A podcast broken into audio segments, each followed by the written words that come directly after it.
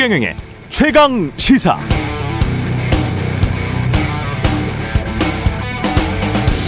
네, 미국의 코로나 확진자 숫자가 다시 하루 20만 명을 넘어섰고요. 그래프가 위로 올라서면서 확연한 상승세를 보이고 있습니다. 사망자 숫자도 하루 700명대. 이스라엘도 마찬가지입니다. 백신을 가장 완벽하게 가장 빨리 접종했다는 나라죠. 신규 확진자 지난 9일 기준 5,900여 명, 일일 사망자도 17명으로 폭증세입니다.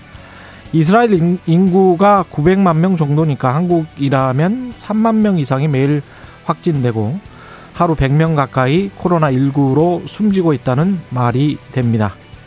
이스라엘의 접종 완료 인구의 비율은 60%에 육박합니다. 인구 60%가 2차 접종까지 다 마쳤는데 이렇다면 정말 막막해지죠. 코로나19, 백신, 경제, 우리가 알고 있는 것, 여전히 모르고 있는 것을 나누고 분류하고 정리해서 앞으로 일상에 대해서 다시 한번 고민해 봐야 할 시점인 것 같습니다.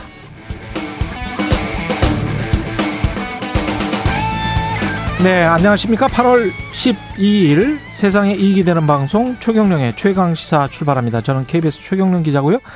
최경령의 최강 시사 유튜브에 검색하시면 실시간 방송 보실 수 있습니다. 문자 참여는 짧은 문자 50원, 기본자 100원이 드는 샵 9730 무료인 콩 어플 또는 유튜브에 의견 보내주시기 바랍니다. 오늘 1부에서는 아, 이재명 후보 측 이재명 후보 캠프의 선대위원장 맡고 있는 더불어민주당 우원식 의원 만나보고요. 2부에서는 한미 연합훈련에 대해서 계속 반발하고 있는 북한 문제 어떻게 풀어가야 할지 홍현익 국립 외교 연구 국립 외교 원장 내정자 만나보겠습니다.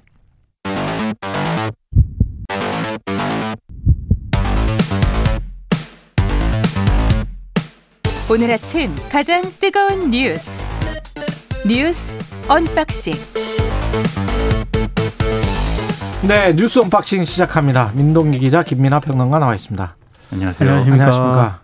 입을 먼저 풀었었는데 네, 외신을 너무 보셔가지고 영어에 예. 지금 이 예, 갑자기 국립 외교원장 이게 발음이 잘 안 되네요. 한글에는 아직 네 예. 적응이 안 된 상황입니다. 예, 오늘 전해드릴 소식 많습니다. 코로나 19 신규 확진자 2천 명대 예, 2,000명 넘어섰습니다. 11일 0시 기준으로 신규 확진자가 2,223명으로 집계가 됐고요. 예. 11일 오후 9시까지도 1,833명으로 기록이 됐거든요. 그러니까 아마 12, 12일 0시 기준으로도 2,000명에 이를 것으로 일단 예상이 되고 있습니다. 휴가철이라는 점, 그리고 델타 변이가 확산되고 있는 점, 휴가 갔다 온 사람들이 지역사회에 복귀하면서 2, 3차 전파를 일으키고 있는 점 등을 방역 당국이 원인으로 꼽고 있는데요. 그나마 다행인 건 치명률이 좀 낮아지고 있다는 점입니다. 하지만 위중증 환자가 지금 400명에 육박하고 있다는 점은 또 우려가 되는 그런 대목인데 네. 그래서 일부 전문가들이 방역 체계를 근본적으로 전환해야 된다라는 그런 주장을 하고 있습니다. 왜냐하면 그 언론에서 많이 보도가 되긴 했습니다만 with 코로나 이걸 이제 현실화 시켜야 된다라는 그런 얘기인데요.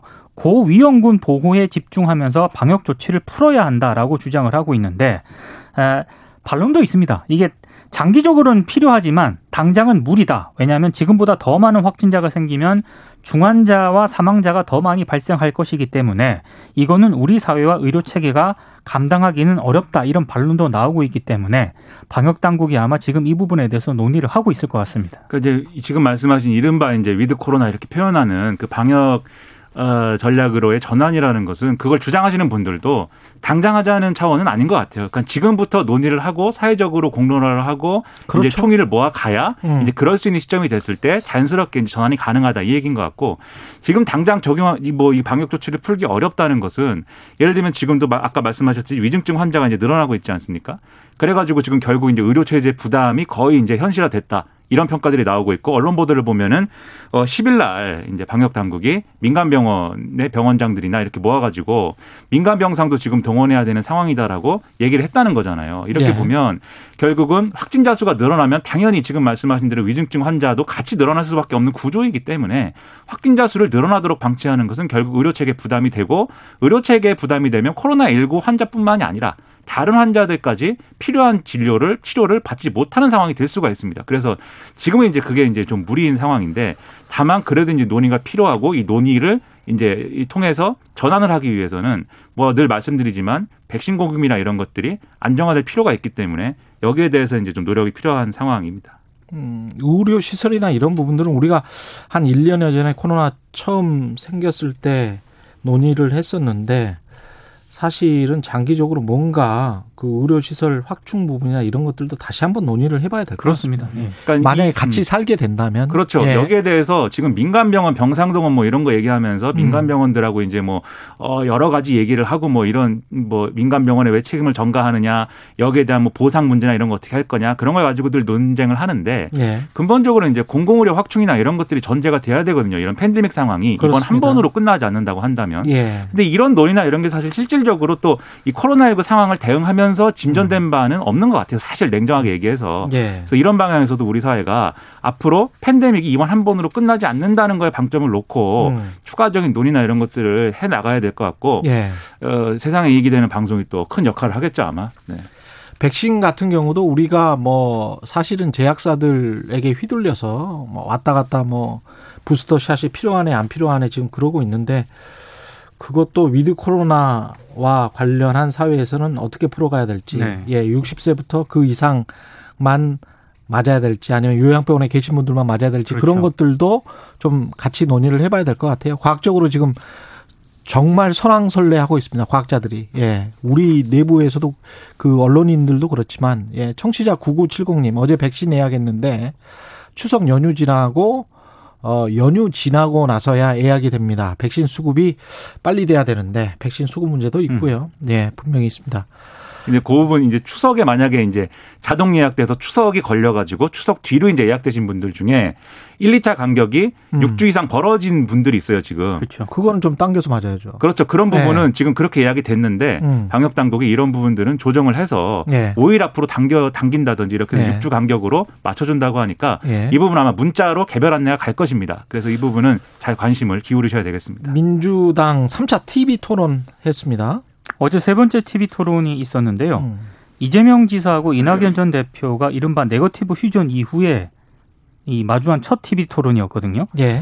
어, 조금 공격 수위는 낮아지긴 했습니다만 신경전은 계속됐습니다. 어제 TV 토론에서 가장 인상적인 장면 가운데 하나가 갑자기 영화 기생충 주인공들이 불려 나왔습니다. 이른바 이재명 지사의 기본소득 공약 논쟁 때문에 그런 건데요. 예. 이낙연 전 대표가 그 기생충에서 네. 부자인 이선균과 네. 가난한 송강호에게 똑같이 8만 원을 주는 게 정이냐? 음. 그 돈을 모아서 송강호 집을 좋게 하는 게 맞나? 이렇게 물으니까 네. 이재명 지사가 부자 아 가난한 자인 이 송강호에게만 지원하겠다고 세금 내라고 하면은 음. 부자인 이선균이 세금을 내지 않을 것이다 이렇게 얘기를 했고요. 그러니까 둘 다 줘야 한다는 그런 얘기죠. 예. 그러자 이낙연 전 대표가 그건 부자에 대한 모욕이다. 부자는 그것보다 사회에 기여하고 명예를 얻는 것을 중요하게 생각한다. 이렇게 얘기를 했습니다. 일단 세금을 안 내면 안 내죠. 세금은 내야 됩니다. 세금 안 내면은 이제 그 국세청이 와가지고 예. 아, 크게 이제 혼이 날 수가 있기 때문에 예. 세금은 반드시 내시기 바라고. 네. 그러니까 이게 이런 이게 약간 이제 어, 좀 더 이제 업그레이드된 논쟁을 할 필요도 있어 보이는 게 가령 이제 이 얘기가 무슨 얘기냐면 기본소득을 이제 보편적으로 지급할 경우에 저소득층과 고소득층에 똑같이 지급해야 되느냐라는 이제 문제에 대해서 그게 이제 올바르냐라는 문제에 대해서 고소득층까지 같이 혜택을 입을 수가 있어야 기본소득이라는 전체 그림에 이 사람들이 동의를 한다 이제 이 얘기를 하는 거거든요.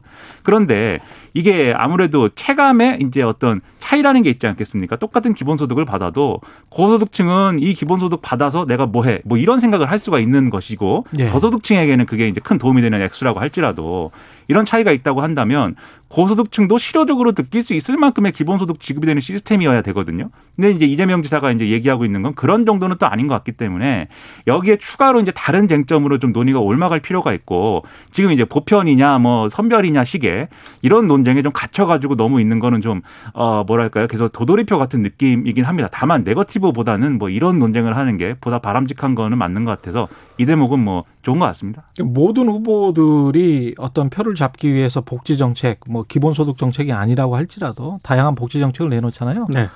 근데 다 돈이란 말이죠. 그렇죠. 근데 제가 가끔 말씀드립니다마는 한국의 부가 집중이 돼 있기 때문에 소득세를 내는 사람들의 숫자도 한정돼 있고 그 중에서 또 한 10% 정도가 가장 많이 내고 있고 네. 법인도 다 마찬가지거든요. 그러면 그쪽에 대해서 얼마나 더 거둘 것인가에 관해서는 선진국들 같은 경우에 선거를 하면 명확하게 이야기를 하잖아요. 그렇죠. 부유세를 어떻게 하겠다. 음. 또는 법인세를 높이겠다. 그래서 재원을 이렇게 마련하겠다. 그러니 나를 뽑아달라. 라고 명확히 말하는데 세금에 관해서 명확히 말을 하지 않고 다 복지 정책만 이야기를 하고 있기 때문에 저는 그게 훨씬 더 문제인 것 같아요. 그래서 어제 쟁점 예. 중에 이 이재명 지사의 기본 시리즈에 대해서 음. 재원 마련에 대해서 이제 불투명한 거 아니냐. 예. 박영진 의원 등의 이 주장은 그런 거였거든요. 근데 여기에 대해서 이재명 지사가 네. 이 자신의 계획이나 이런 것들을 합리적으로 설명하는 게 필요한데 음. 어이 계획 이거 이대로 못 한다고 하는 사람들의 의지가 없어서 그렇다라든지 네. 기득권에 기울어진 시각이라든지 뭐 이런 식으로 계속 반응을 하고 있어요. 그래서 음. 나는 의지가 있기 때문에 할 수 있다라는 얘기고 기존의 예산 조정이나 이런 걸 통해서도 충분히 뭐 얼마를 만들어낼 수 있다 이런 설명인데 다른 후보들도 부족한 다른 설명이죠. 후보들도 재원 마련이나 세금 올리는 세금 올리는 건지 네. 안 올리는 건지 올린다면 누구한테 올리는 건지 이런 것들을 명확하게 해주셨으면 좋겠어요. 그렇죠. 그러니까 이재명 지사 포함해서 예. 공통적인 특징은 부유세, 음. 법인세 이걸 어떻게 할 것인지에 대해서 명확하게 말해야 됩니다. 거의 모든 대선 후보들이 얘기를 예. 정확하게 안 한다는 점입니다. 우리나라 선거 이상해요. 그리고 난 다음에 나중에 국민들한테 뒤통수 때리듯이 그런 식으로 어떤 세금 정책을 하면 그거는 말이 안 맞는 것 같아요. 명확하게 어떤 계층에 어떻게 하겠다. 아니면은 그 아주 그 별로 못 사는 사람이라고 할지라도 단돈 만 원이라도 더 내야 내 정책이 어 유지가 된다. 이렇게 가자. 라고 설득을 하든지 그렇게 합리적으로 해야지 아, 자꾸 딴소리를 하는 거는 이상한 것 같습니다. 항상 네. 항상 뭘 하면 이제는 증세를 논의할 시점이다라고 얘기를 하다가 음. 선거 때 되면 그 얘기를 다 아무도 안 합니다. 그렇죠. 네, 항상 예. 반복되는 세금 이야기는 문제죠. 정말 명확하게 했으면 좋겠습니다. 이번 대선 기간 때 그거는 최경영의 최강 시사에서 계속 따져 묻겠습니다. 아, 모든 후보들에게 네. 예 모든 후보들에게 이 세금은 어떻게 할 거냐. 무서운 일이에요. 네. 안, 안 올리고 뭔가를 할 수 있는지에 관해서는 계속 물어보겠습니다. 안 나오는 거 아닌가요? 예. 아니, 나오실 거. 안 올리고 할 수 있는 일이 없는 것 같아요. 제가 보기에는. 예. 국민의힘은 돌고래와 멸치대가 계속 그 싸고 있는 상황입니까? 그 이준석 대표하고 예. 윤전 총장 간의 갈등이 계속되고 있습니다. 그런데 예. 어제 윤 전 총장의 재선 의원들과의 간담회가 있었거든요. 이걸 음. 마치고 나오면서 기자들에게 어, 자신이 봤을 때는 갈등할 아무런 이유가 없고 그동안 잘 소통을 해왔기 때문에 갈등처럼 비치는 게 잘 이해가 안 간다 이렇게 얘기를 했고요. 네. 어제 저녁에는 또 인스타그램에 사진 한 장을 올렸는데 이준석 대표하고 손잡고 걸어다는 장면이 있지 않습니까? 그걸 올리면서 이제 별 문제 없다 이걸 강조를 한 것으로 보입니다. 어, 뒤늦게 좀 진앙이 나서는 그런 양상인데도 불구하고 갈등은 계속되고 있습니다. 그러니까 이준석 대표하고 또 어제 전진석 의원이 설전을 벌였는데요. 정진석 의원이 페이스북에 오바마 전 대통령 회고록 약속의 땅을 인용을 하면서 뭐라고 글을 올렸냐면 남을 내리 누르는 게 아니라 떠받쳐 올림으로써 힘을 기를 수 있다는 것 이것이 진정한 현신 민주주의다 이런 음. 글을 올렸거든요. 예. 누가 봐도 이제 이준석 대표를 겨냥한 글이라고 이제 해석이 되는데 그러니까 이준석 대표가 SNS에 우리 후보들 곁에 권력 욕을 부추기는 하이에나가 아니라 영화 라이온 킹처럼 밝고 긍정적인 멧돼지와 미어캣이 있었으면 좋겠다. 이제 멧돼지와 미어캣이 등장을 했습니다. 계속 설정이 이어지고 있습니다. 아기 사자의 친구들이에요. 그 네. 동물들이 네. 아기 사자를 도와줍니다. 네. 네. 근데 이게 서로 이렇게 뭐 늘 말씀드리면 싸워서 얻을 수 있는 건 없고요. 윤석열, 이준석 두 캐릭터가 싸워가지고 뭐 얻을 수 있는 거 없기 때문에 진화가 필요한데 그러려면은 뭐 이준석 대표가 대표로서의 역할을 잘하는 것도 이제 굉장히 중요한데 윤석열 전 총장이 중심을 잡아야 돼요. 후보 캠프 내에서 예. 이런 불필요한 갈등을 만들지 말아야 된다라고 확실하게 이제 이런 가이드라인을 갖고 있어야 사실 거기에 캠프에 참여하는 인사들이 그 기준을 가지고 움직이고 언론에 혹시라도 예를 들면 언론의 보도에 보면은 지금 말씀하신 윤석열 전 총장은 이준 석 대표하고 싸울 의지가 없다 뭐 이렇게도 나오기도 하지만 또 어떤 보도에는 내가 가만히만 있을 있, 지는 않을 것이다 뭐 이런 얘기도 막 나오거든요. 근데 아. 이게 본인의 얘기인지 측근의 얘기인지 뭐 이런 것들이 혼재돼 있기 때문에 후보가 중심을 잡고 이준석 대표랑 뭔가 이렇게 화합하는 그런 그림을 만들어주는 게 중요합니다. 근데 그런 그림을 안 만들고 있어요. 네, 정치의 초보라서 그런 것인지 음. 아니면 어떤 다른 의혹이나 의심이 네. 있어서인지 네. 잘 모르겠습니다. 예, 30 한 7분, 8분까지 해야 되기 때문에 다음 이슈로 넘어가겠습니다. 예. 정경심 교수 항소심 관련해서는 진영 4년 계속 유지가 됐습니다. 항소심에서도. 네. 자녀 입시 비리하고 사모펀드 투자 관련 혐의로 재판에 넘겨졌는데요. 음. 항소심에서도 징역 4년을 선고를 받았습니다. 일단 재판부가 자녀 입시 비리 혐의는 모두 유죄로 판단을 했고요. 조국 전 법무부 장관과의 공모도 인정을 했습니다. 음. 다만 이 사모펀드 투자를 둘러싼 혐의 가운데 1심에서 유죄로 인정이 됐던 미공개 중요 정보 이용 혐의 등이 일부 무죄로 이제 판단이 돼서 벌금과 추징금이 대폭 줄어들었습니다. 음. 어떻게 봐야 되나요? 2심 재판은? 일단 2심 재판은 1심 재판이 내린 판단이 거의 이제 그대로, 그대로 이제 준용된 거죠. 유지가 네. 됐는데 다만 이제 미공개 정보 이용과 관련돼서는 일부 이제 아 이렇게 이 장애 매수한 부분에 대해서 판단이 달라진 부분이 있어요. 근데 그 판단이 달라진 부분은 누구와 누구의 거래냐의 판단을 달리한 거거든요. 그래서 음. 애초에는 이 WFM 주식의 원래 주인인 우모 씨하고 정경심 교수가 거래를 했다면 두 사람 간의 거래라면 정경심 교수가 우모 씨가 모르는 정보를 가지고 있는 상황에서 거래를 한 것이기 때문에 이게 미공개 정보 이용이 맞다 이런 거였는데 예. 근데 이 일부에 대해서 이 우모 씨랑 거래를 했다기보다는 어 WFM에 대해서 우선 매수권을 가지고 있는 코링크 PE가 이 주식을 가지고 있었던 거고 이걸 정경심 교수랑 거래를 한 건데 예. 정경심 교수가 취득하고 있던 미공개 정보라는 게 애초에 출처가 조범동 씨거든요. 코링크 예. PE를 소유하고 있는. 그러니까 이게 미공개 정보 이용이라고 볼 수 없는 부분이 있다. 이게 음. 이제 어제 판결의 그 달라진 내용 중에 하나입니다. 음. 그래서 이렇게 보면은 사실 뭐 큰 사실관계가 달라져 가지고 뭐 혐의가 달라졌다라기보다는 법리를 어떻게 적용할 거냐의 문제에서 판단이 달라졌다. 이렇게 봐야 되기 때문에 음. 기본적인 구조는 이제 유지가 됐다라고 봐야 되겠고요. 그다음에 증거인멸 관련돼서 이게 김경록 씨랑 이제 그, 어, 이, 이 뭐야, 자산관리인인 김경록 씨하고 정경심 교수가 뭐 PC를 이렇게 반출하고 뭐 이런 과정에 대해서 1심은 어, 그것은 이제 본인의 증거를 이렇게 아, 좀 없애, 없애거나 한 것이기 때문에 이거는 처벌할 대상이 아니다라고 판단했지만 2심은 이것은 증거를 아, 인멸하기 위해서 증, 준비를 한 행위들이고 결국 이 증거 인멸을 이 김경록 씨에게 교사한 혐의가 인정되기 때문에 이게 이제 유죄 판단이다. 이렇게 나온 거거든요. 그래서 여러모로 기본 줄기가 인정되는데 여기에 대해서 양형을 다퉈볼 만한 양형을 좀 줄여달라고 할 만한 그런 요소를 정경심 교수 측에서 예, 좀 제출하지 못했기 때문에 결국은 징역 4년이 유지가 됐다 이렇게 볼 수가 있습니다. 그 부분은 반드시 얘기를 해야 될 것 같아요. 예. 그러니까 검찰 수사의 출발점이 있지 않습니까? 예. 이게 사모펀드 관련 의혹이었거든요. 그랬죠. 이 권력형 비리 범죄다. 예. 근데 그 부분에 대해서는 뭐 윤석 윤석열 전 검찰총장도 사모펀드가 핵심이다라고 얘기를 했는데 음. 많은 부분이 일단 부풀려진 것으로 2심에서도 판결이 났습니다. 예. 그러니까 그 부분에 대해서는 검찰의 수사 기소가 좀 무리했다 이런 비판을 피하기는 어려울 것 같습니다.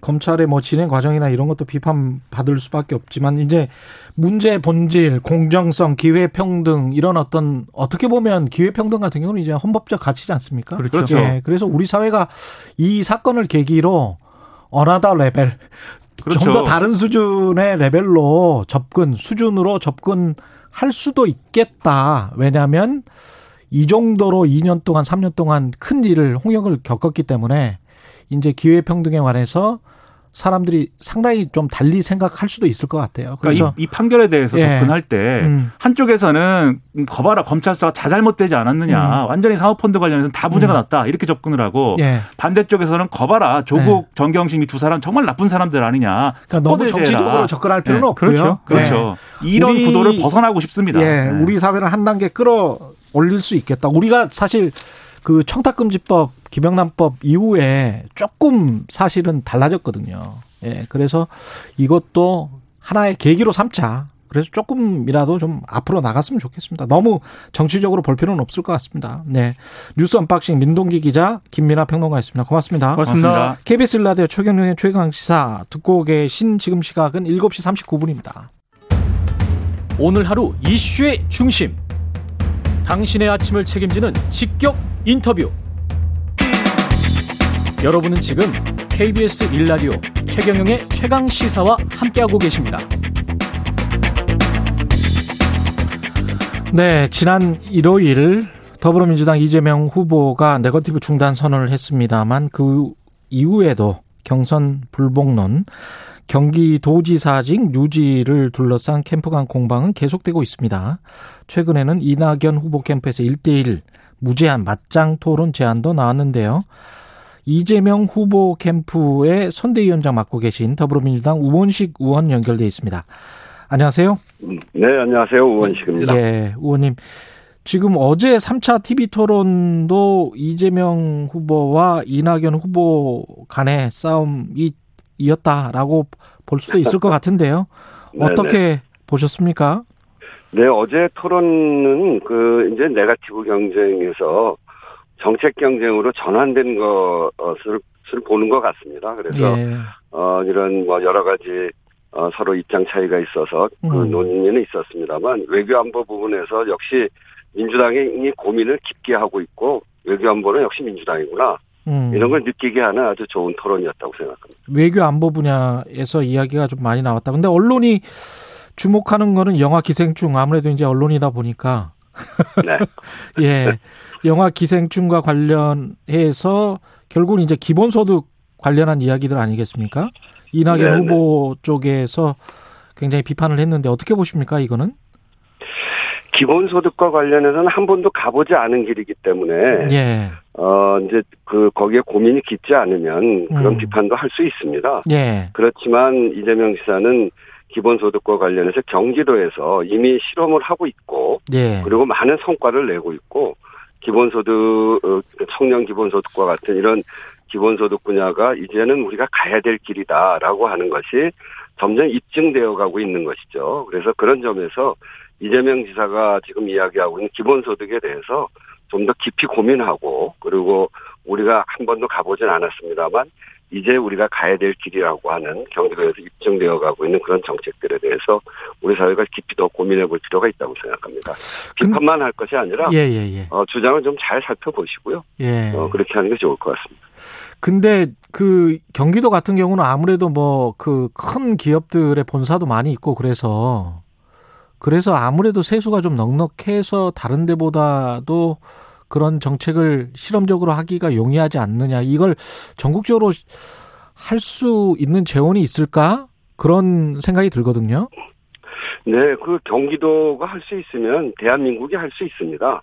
음. 대한민국이 이제 10대 경제대국이 됐고, 예. 이제 웅스타트에서도 대한민국을 선진국이라고 보지 않습니까? 예. 이제 이제 이런 어, 경제적 성장의 어, 성과를 어떻게 국민들이 함께 공유하느냐라고 하는 게 지금 굉장히 중요한 과제입니다. 음. 어, 이제 뭐 우리 사회의 불공정 불평등의 문제가 매우 심, 심화돼 있고 특히나 네.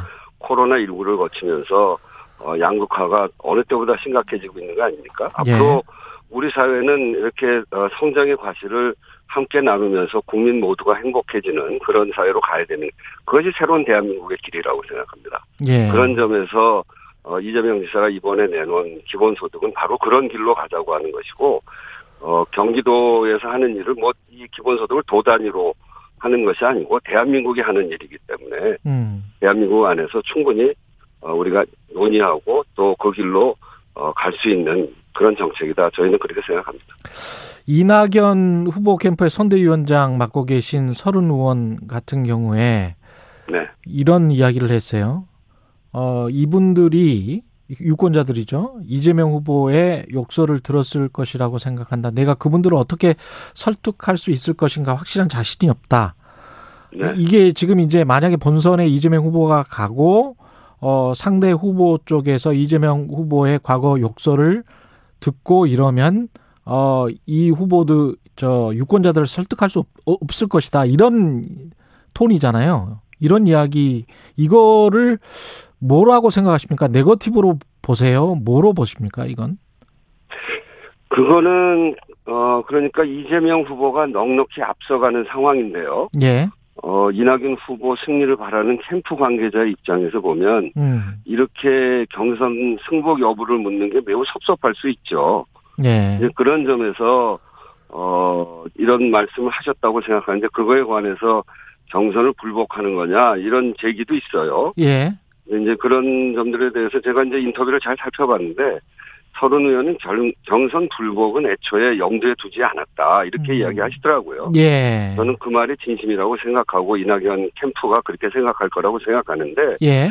단지 이 발언 그 자체로 보면 예. 경선 불복의 가능성을 열어놓고 있는 것으로 들릴 수 있습니다. 그래서 예. 어, 민주당 지지자들이 크게 걱정을 하고 있거든요. 예. 가장 중요한 거는 정권 재창출을 하자고 하는 게 민주당의 지지자들 음. 또 어, 그, 어, 그런 또 문재인 정부의 성공을 바라는 사람들이 모두 바라는 건데 그런 점에서 어 서른 그 선대위원장님의 뜻은 그렇지 않더라도 그렇게 들렸기 때문에 이, 이 부분은 좀 분명히 하고 가는 게 좋을 것 같아서요. 음. 제가 한 가지 제안을 드리면 예. 이재명 선대 선대위원장으로서의 제안인데요. 예. 김두관 후보가 비판했듯이 경저, 경선 불복의 가능성을 열어놓은 것이라고 들릴 수 있기 때문에 걱정이 큰데 이 걱정도 덜고 예. 경선 결과를 잘 받아들이겠다, 승복하겠다. 라는 그 발언의 진정성도 분명히 하기 위해서 예. 선대위원장들이 모여서 공동으로 경선 결과 승복 선언을 하자 어, 이렇게 제안을 드립니다. 아, 선대위원장들이 모여서 그러니까 서른 의원까지 네네. 포함해서 예. 네, 네. 그래서 제가 늘 그 존경하는 선배신데 예. 그 서른 선대위원장께서 화답을 부탁드립니다. 아, 예. 알겠습니다. 그거는 공식적으로 제안을 하신 거고요. 지사직 네. 유지와 관련해서는 어떻게 생각하십니까? 계속 문제 제기를 하고 있는 측이 있는데요. 그거는 김두관 의원께서 잘 이야기하셨는데 예. 김두관 후보가 경남지사직 사퇴할 때 그때 굉장히 비판을 많이 받았거든요. 예. 어 그래서 김두관 후보는 내가 지사직 사퇴할 때 그렇게 비판하더니 그, 그 사람들이 또 지금은 이재명 지사를 사퇴하라고 한다. 예. 그건 잘못이다. 이렇게 이야기를 하고 있죠. 예.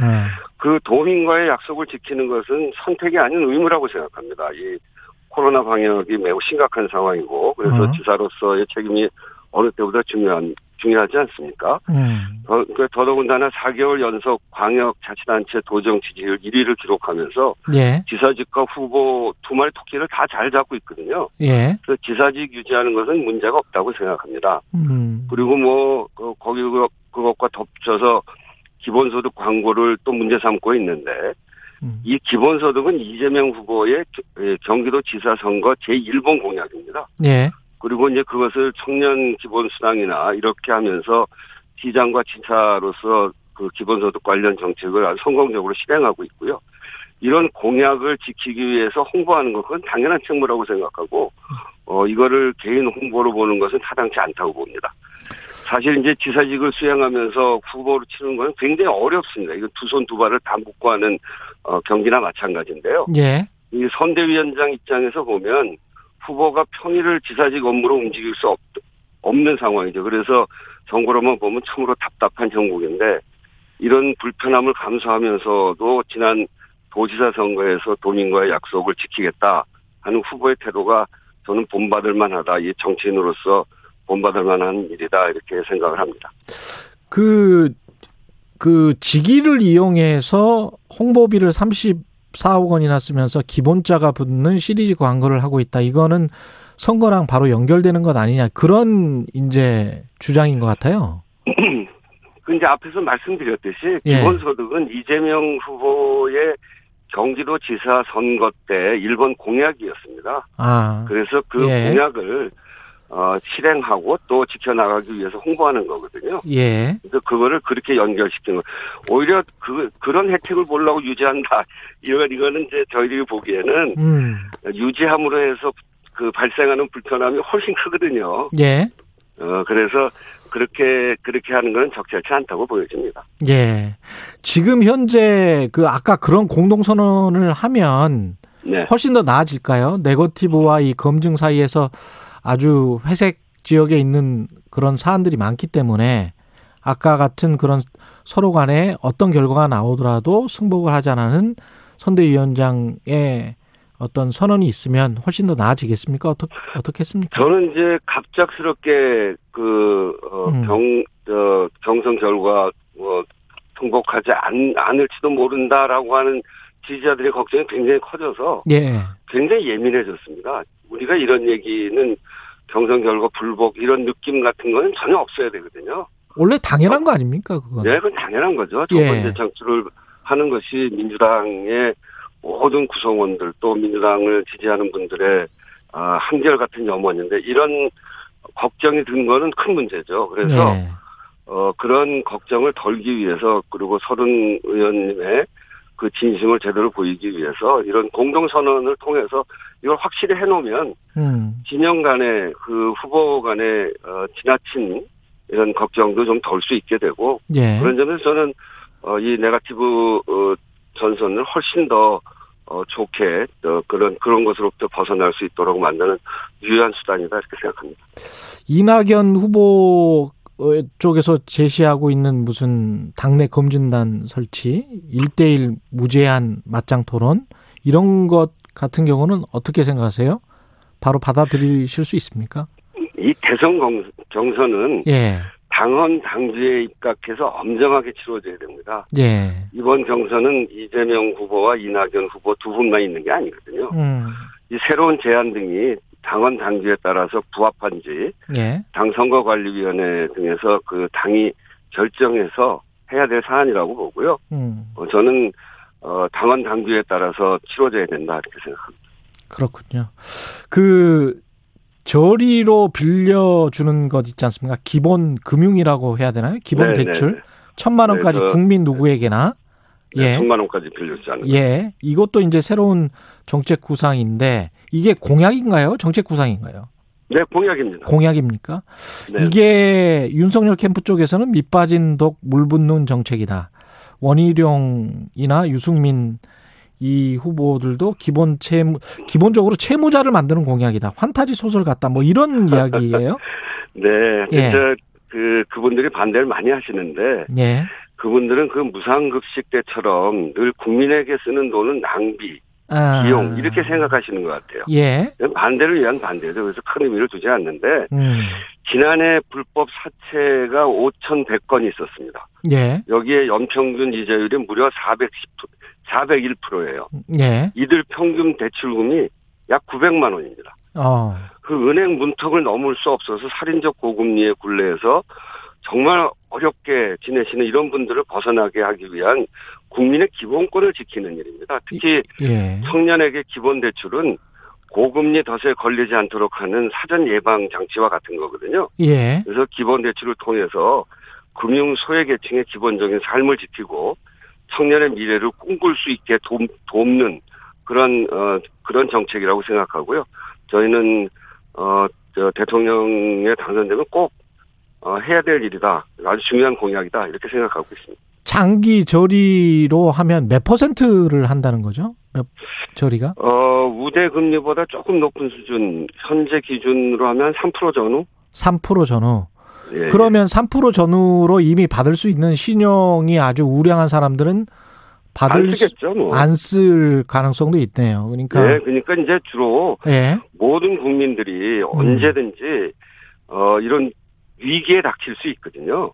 그 갑자기 뭐 실직할 수도 있으니까요. 예, 그러, 그렇게 되고 신용에 예. 크게 문제가 갑자기 생길 수도 있고 그래서 은행 문턱을 넘을 수 없는 그래서 살인적 고금리의 굴레에서 헤어나기 어려운 분들 예. 이런 분들이 쓰는 거죠.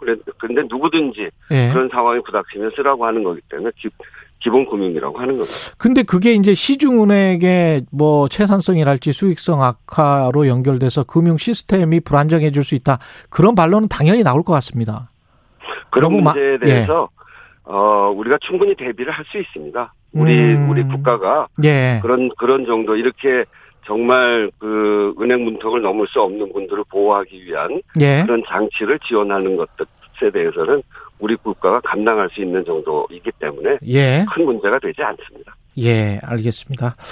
오늘은 여기까지 그 해야 되겠네요. 아, 시간이 좀 짧았습니다. 말씀 감사하고요. 네. 예, 네, 이재명 네, 후보 캠프의 선대위원장 더불어민주당 우원식 의원이었습니다. 고맙습니다.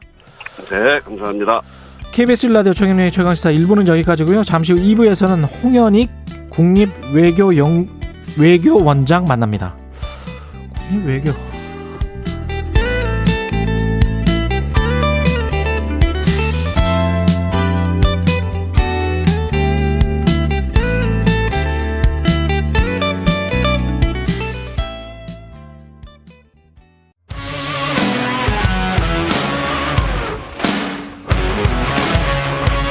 오늘 하루 이슈의 중심 최경영의 최강 시사. 네, 한미 연합훈련 사전 연습이 시작되자마자 북한이 이틀 연속 비난 담화를 쏟아내고 있습니다. 어렵게 재개된 남북한 통신 연락, 북한이 전화를 안 받고 있죠. 현 상황에 대한 분석과 남북관계 전망 국립 외교원장에 내정되신 홍현익 세종연구소 수석연구위원과 전화 연결하겠습니다. 안녕하세요. 네, 안녕하십니까. 예, 제가 생각해 보니까 국립외교원장 이걸 국립외교연구원이었잖아요, 옛날에. 네, 외교안보연구원. 외교안보연구원이었는데 국립외교원 이렇게 발음을 하려고 하니까 발음이 네. 잘안 되네요. 더 중요하다고 정부에서 생각해서 예. 오히려 승격시키는 겁니다. 그러니까 아, 그렇군요. 그냥 연구 기능만 하다가 예. 연구 기능보다 이제 외교관 양성과 재교육이 중요하다. 예. 그래서 이제 서희 같은 지혜로운 외교 협상가를 키우고 예. 또 비스마르크처럼 국가 전략을 아주 유연한 사고와 어, 뛰어난 전략을 어, 가진 사람들을 키워내서 예. 비스마르크가 독일 통일했잖아요. 예, 그렇죠. 그러니까 우리나라도 그런 외교관이 음. 독일, 한, 대한민국의 평화 통일을 위해서 기여할 수 있는 예. 그런 외교관을 키우는 기관입니다. 예. 지금 전화 연결 상태가 안 좋아서요. 잠깐 끊고 다시 한번 연결해 보도록 하겠습니다. 원장님, 잠깐만요. 예. 지금 어, 전화 연결 상태가 좀 고르지 않아서 죄송합니다. 홍현익 세종연구소 수석연구위원 전화 연결돼 있었는데요. 전화 연결 상태가 고르지 않아서 국립외교원장에 내정되신 분입니다. 지금 엄청난 안보 위기를 느끼게 해줄 것, 뭐, 북한의 김영철 통일 선전부장이 그런 이야기를 했었죠. 우리가 해야 할 일을 중단 없이 진행할 것. 예. 그런 이야기를 했었습니다. 예. 관련해서 김여정도 그 계속 어, 뭐랄까요 맹비난하는 담화를 하고 있고요. 어떻게 보십니까?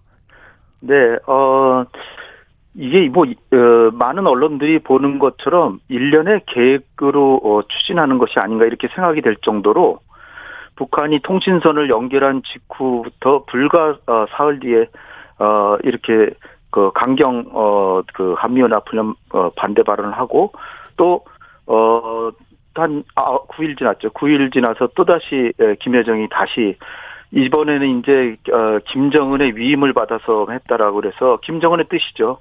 어 그 남한이 대결을 선택했으니 어그 어, 앞날이 기대될 것이다. 그리고 이제 어, 바로 다음 날 그, 우리가 좀 흉악하게 보고 있는 김영철 예. 당 선전 부장 동, 어, 통전 부장이죠. 이 예. 사람이 어 또다시 어 뭐 격한 또 어, 비난 발언을 하면서 군사 훈련을 할 것처럼 이렇게 예고를 했기 때문에 예.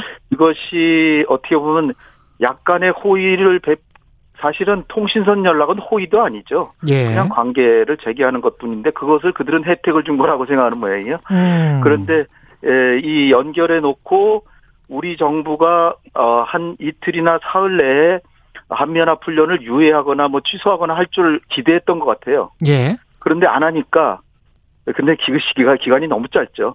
예. 그리고 어 바로 이제 그 압박과 협박으로 들어왔는데 예. 이게 결국은 더 어 조금 한 단계 더 긴장이 고조되는 수준까지를 계획하고 어 김정은이 애초에 시작한 것일 수도 있고요. 아니면 그들의 입장에서는 기회를 줬는데 나만이 선택 안 했다 그런 게 약 이틀 동안은 시간을 줬다 뭐 이렇게 볼 수는 있는데 예. 에, 계속해서 나오는 게 작년 6월 달에 남북 공동 연락사무소 폭파한 그, 그 시나리오와 비슷하게 가고 있기 때문에 우리가 좀 더 어, 북한이 행동하는 것을 감안하면서 대응해야 되겠다 이렇게 생각합니다. 그 흉악하게 보고 있는 이렇게 말씀을 하셨는데 김영철 네. 당 통일 전선부장에 대해서 네. 약간 매파입니까 이 사람이? 어 엄청난 매파여서 뭐 아. 천안함 천안함 그 폭침 예 그리고 어 이 연평도 포격 이 음. 사람이 음. 했던 거고요. 예. 어, 총, 정찰국 정찰국장으로서 이 어떻게 보면 대남 대남 군사 어뭐 뭐, 뭐죠 스파이 보내고 간첩 보내고 뭐 이런 것도 하고 아. 했던 우리로 봐서는 굉장히 그 어 아주 뭐 저 특공대 보내고 이런 사람인데 예. 그런데 또 묘하게도 김정일이 이 사람을 또 협상가로 내세워서 가장 그 어, 강경한 대남 어, 협상가를 어, 썼었는데 이 사람이 백악관에 가서 트럼프 대통령도 만났죠. 아, 그리고 남한의 특사로도 예. 오고요. 예. 그러니까 뭐 선악의 양면을 지닌 사람인데 이 사람이 선악에 나올 때는 그래도 대화하는 거죠. 아. 그런데 이제 이번에는 음. 에, 강경한 대남 기조를 에, 뭐 상징적으로 보여주려고 김영철이 다시 등장했는데 작년하고 수준이 똑같습니다. 그 엄청난 안보 위기를 느끼게 해줄 것 이런 말을 했단 말이죠, 김영철이. 네, 네. 이거는 어떤 단거리 미사일 발사 뭐 이런 거를 의미하는 걸까요? 그렇죠. 뭐 말로만 안보 위기를 실감나게 해주지는 않, 뭐, 못한다고 생각하면. 예. 어, 물론 뭐 말로도 뭐 핵으로 공격하겠다 이러면 뭐 그건 뭐 말할 수 없는 위협이지만 예. 실제로 제가 볼 때는 어 몇 가지가 이제 예상이 돼 가장 가능성이 큰 거는 어 단거리 미사일 단거리 미사일은 트럼프 대통령 때는 뭐 500km에 1000km 미만까지는 그건 뭐 통상적으로 하는 거다. 예. 그러나 사실 엄밀하게 따지면 안보리 결의안을 보면 탄도 탄도 미사일 기술을 이용한 어떠한 발사체도 금지한다 이렇게 돼 있기 때문에 예. 500km라 그래도 이거는 안보리 위반이에요. 근데 음. 미국이 이제 그 정도는 경미하니까 봐준다 이렇게 하는데 그러니까 일단 미국이 아주 그 갑자기 그 초강경 자세를 취하지는 않을 정도로 하는 게 단거리 미사일이고요. 예. 그러나 우리 수도 서울이 북한에서 50km도 안 떨어져 있기 때문에 뭐 500km면은 어 저 우리 그 한반도 남단까지 가니까 이거는 우리에겐 전부 전략적인 위협인데 그래서 단거리 미사일을 발사해서 한국에게는 실질적인 위협을 주고 미국에게는 경고 메시지를 주는 거. 요게 이제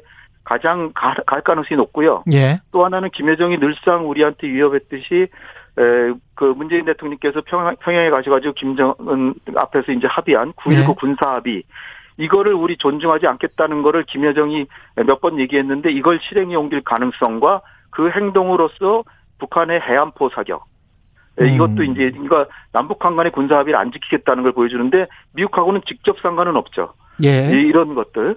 에, 그리고 이제 어 단거리 미사일 좀 말씀드렸지만은 이스칸데르라 그래서 그 미사일이 사거리는 짧아도 날라오면서 그 하강 국면에서 불규칙 기동 불규칙 기동을 해서 요격이 안 되거든요. 그러니까 아. 우리한테는 김여정이 이번에 얘기했듯이 그 강력한 선제 타격 능력을 보여주겠다. 그게 대한민국에 대해서는 단거리 미사일은 강, 선제 타격 능력이 있는 거니까 그렇죠. 그런 거 훈련할 가능성이 크고 국정원에서 가장 그 어, 심하게 도발한다 그러면 SLBM도 할 수 있다. 근데 오. SLBM의 전략적 의미는 그냥 지대지 미사일로도 우리한테는 엄청나게 위협인데 이 잠수함을 통해서는 로스, 로스앤젤레스 앞바다까지 갈수 그렇죠. 있으니까 예. 그러니까 미국하고 정면 대결을 하겠다 그러면 SLBM까지 발사할 거고요. 음. 제가 볼 땐 통상적으로 단거리 미사일은 어, 수시로 발사했기 때문에 이번에 그냥 가만히 있지는 않을 거라고 보고요. 중요한 점은 북한이 단거리 미사일 발사했다고 너무 우리가 거기 민감하게 반응할 필요가 없습니다. 예. 우리도 있고, 예. 어, 우리 우리 훈련 훈련하고 있기 때문에 그들도 내부 군 기강 단속하고 주민들에게 우리도 아, 군사 강성 강성대국이다 보여주는 거니까 음. 우리는 차분하게 보면서 우리의 할, 할 일을 하면 된다 이렇게 생각합니다. 시점은 어떻게 예상하세요? 통상 우리 훈련하면은 그 훈련 말기에 하는 게 그 통계상으로는 가장 많은데요. 왜냐하면 네. 그들이 자원이 넉넉하지 않으니까 조금은 참고 기다리다가 마지막 해가지고 자기네들이 어 우리가 그 아주 반격 반격 훈련을 엄청나게 했다 뭐 이러면서 이제 다시 평상시로 돌아가는 음. 그런 게 이제 가장 예견이 되기 쉬운데 근데 요번에는 요번에 이렇게 북한이 에 그 어, 군사 도발까지 지금 예정하고 있는 것은 예. 에, 거꾸로 북한의 초조함이라고 좀 봐요. 초조하다. 무슨, 무슨 말씀이냐면은 금년 예. 1월달에 당대회에서 중장기적으로 어그 어, 장기적인 돌파 이거를 이제 예견하고 자력 갱생으로 이제 가고 있었는데 지금 상황이 너무 안 좋으니까 가만히 있다가 고사당하겠다 이런 생각이죠. 그래서 가만히 있으면 안 되겠으니까 오히려 상당한 긴장을 고조시키는 벼락군 저수를 해서 긴장을 고조시키면 남북한 모두 전쟁은 안 되니까 거기서 극적인 타협이 있으면서 다시 대화 국면으로 가는 그래서 미국도 어, 한반도에 지금 저 문제를 수습해야 된다. 그럼 좀 더 북한하고 대화를 열심히 해야 되겠구나. 이런 인식을 주면서 국면 전환을 시도하는 승부수적인 어, 국면에 지금 1단계에 돌입한 것이 아닌가 그렇게 봅니다. 그 김여정 담화 중에 남조선 네. 당국자의 배신적인 처사에 강한 유감을 표한다. 이 배신적인 처사, 배신이라는 단어는 그 전에 뭔가를 약속을 했었나라는 그런 느낌을 갖게 하잖아요. 그렇죠. 그게 아주 교묘한 북한의 남남 갈등 유도 전술입니다. 예. 북한이 시도 때도 없이 하는 건 한미 한미 간의 에, 약간의 그, 어, 또좀 국익에 따라 동맹이라고 해도 국익이 일치하지는 않잖아요. 예. 아무리 유대가 좋아도 그러니까 음. 그, 그 틈새를 파고들어서 한미 간을 이간하고 또 국내에선 여야 간의 그 이견차 아. 그리고 지금 대선 국면이니까 지금 뭐 야권 후보들은 뭐 우리 정부 정책 가지고 뭐 뭐 사사건건 비판하잖아요. 그게 예. 민주주의죠, 사실. 근데 음. 에, 그런 데를 파고들어서 마치 남북한 지금 당국 간의 합의가 있었던 것처럼 해놓고 그들은 밑자 본전이잖아요. 아, 그렇게. 해놓고 우리 야권으로부터 정부를 흔들게 하고 그래서 남남 같은 걸 부추기면 그들로서는 이득이죠. 그래서 우리 야권 지도자들께도 부탁하는 게 이런 그 대북 문제나 외교 정책만큼은 초당적 외교 미국이 잘하잖아요. 여야가 혼연일치가 돼서 정부를 지지해주면 정부가 이번에는 강원 양면책으로 북한을 슬기롭게 어, 관리하는. 그래서 우리가 대화를 할 땐 대화도 지지해주고 또 이제 지금은 저는 단호하게 나가야 된다고 보는데 단호하게 나갈 때는 또 다시 지지를 보내고 그러면 결국은 박근혜 정부 때 목함지뢰 사건 때처럼 예. 보듯이 그 당시에 한미 공조와 중국의 외교적 협력 그리고 국민들의 총화 단결로 이 똘똘 뭉친 태세를 보여주니까 북한이 결국 꼬리 내리고 사과했잖아요. 예. 그런 것처럼 요번에도 이제 그런 국면을 각오하고 우리가 단단한 마음으로 엄중하게 대해 나가면 북한도 아 이것이 제 불리하구나 붙어야 되겠다. 그래가지고 아 그러지 말고 동시선 다시 연락할 테니까 다시 잘 지냅시다. 근데 음. 한미연합 훈련 기간 중에는 안 그러겠죠. 예. 훈련이 끝나고 조금 일정 기간 한 달 정도 지나면 저는 남북 관계가 어느새 어, 순풍에 돋단 듯 갈 수도 있다. 그렇게 그렇군요. 네.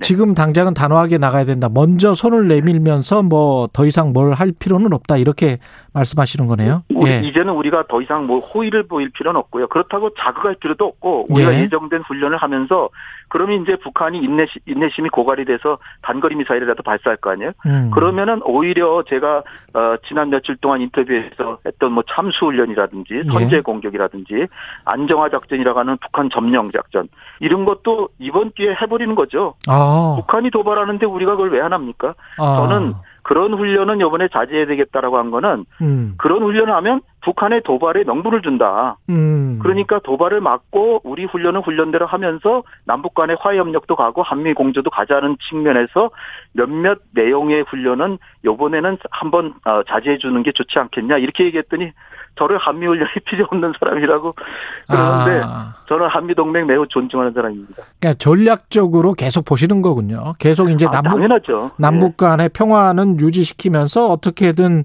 이 한반도 상황을 좋게 하는 그 방법을 고민하고 계시는 건데 네. 그들 상황은 지금 어느 정도로 어렵습니까? 심각하죠. 저 심각합니까? 1995년에서 97년 사이에 막 6%씩 막, 어, 그, 어, 그, 마이너스 성장했거든요. 예. 그때 150, 100만 명 정도가 굶어 죽었다 그래요.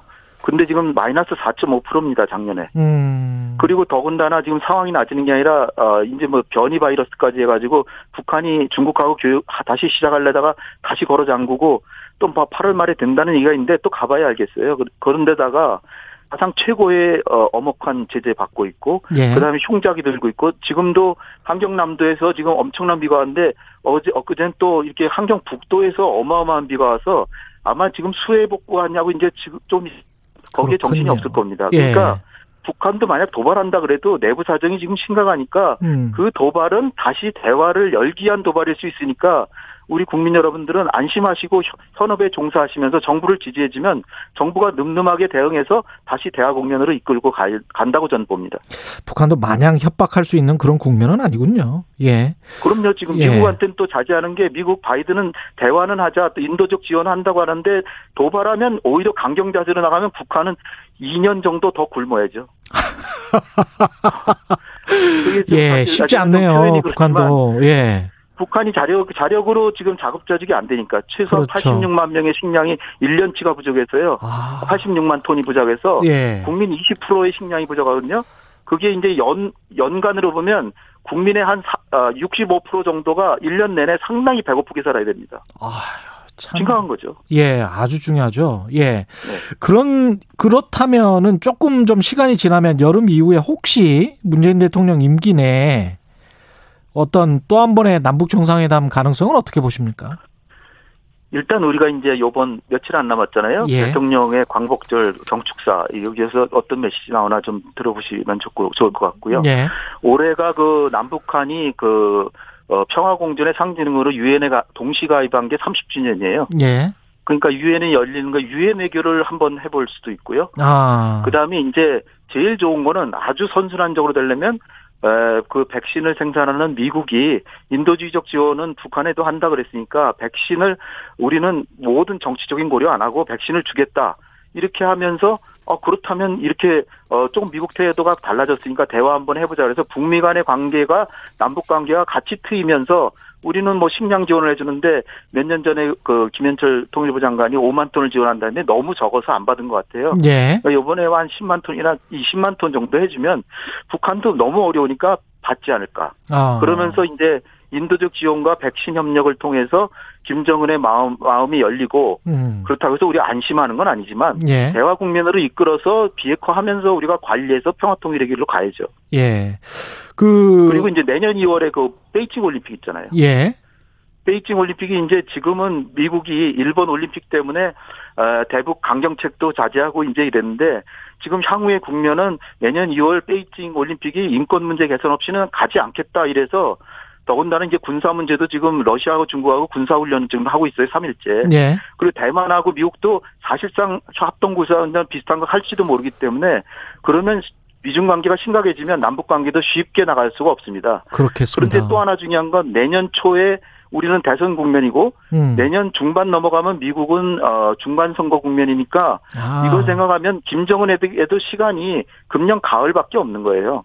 그렇지 않으면 북미 대화도 내년 말까지 못하게 될 수 있고요. 그러면 또다시 북한은 매우 어려운 상황에 처할 수밖에 없죠. 그러니까 북한한테도 지금이 기회인데 예. 그래서 말씀드리는 게 다시 한 번 말씀드리는 게 요번에 북한이 강경 기조로 나오는 건 오히려 대화를 가을에 하기 위해서 나오는 것일 수도 있기 때문에 음. 우리가 뭐 방심해서는 안 되지만 예. 그 부분을 생각해서 단호하게 대응하면서 하면은 목함지뢰 때 사건 때처럼 예. 북한이 사과 사과는 안 하겠지만 음. 어쨌든 다시 통신선 연결하고 대화로 나올 수 있다고 저는 보고 있습니다. 예. 주한미군 약 한 1만 명 정도 감축해야 한다고 과거에 그 말씀하시는 네. 거 있잖아요. 이거는 네네. 어떤 배경이 있을 것 같습니다. 마지막으로. 아, 제가 그, 어, 세종연구소 연구위원으로 있으면서 청와대 이제 안보실 자문하면서 그 말씀을 이제 건의했는데요. 예. 사실 트럼프가 방위비 분담금을 다섯 배나 올려달라 그러는데 이거는 한미 동맹을 거의 파기하자는 얘기나 다름없이 음. 우리 국민의 대미 감정만 굉장히 악화시키고 현실성도 없고 자기 국내 정치적으로 이제 쓴 건데 그렇다면은 제 생각에는 지금 한미 동맹의 진정한 의미는 대북 핵 억제력에 있다. 그렇죠. 재래식 군사력은 우리가 훨씬 앞선다. 네. 공군력이나 해군력도 앞서기 때문에 주한미군이 2만 8,500명이 굳이 있는 거 물론 더 있으면 좋겠죠. 예. 그러나 어 그렇게 방위비 분담금이 그 분담금이 너무 부담이 돼서 어렵다면 아. 그렇다면 만 명 정도는 줄여서 우리 대한민국의 국방력으로 재래식 그 재래식 억지력은 충분히 갖춰지고 있으니까 음. 18,500명으로 지켜주고 그 대신에 정치적인 신뢰로서 해구사는 확실하게 보장해 그렇죠. 달라. 예. 그러면 한미가 윈윈하고 한미 관계도 좋고 하니까 음. 제가 한미 동맹의 건전한 상호 호혜적인 협력을 위해서 그 정책을 건의했던 겁니다. 트럼프 때 좀 무리하게 요구했을 때 그런 그때였군요. 예. 그 아, 당연하죠. 예, 알겠습니다. 말씀 감사하고요. 지금까지 네. 홍현익 네. 국립외교원장 내정자였습니다. 고맙습니다. 감사합니다. 공정, 공익, 그리고 균형. 한 발짝 더 들어간다. 세상에 이익이 되는 방송. 최경영의 최강 시사.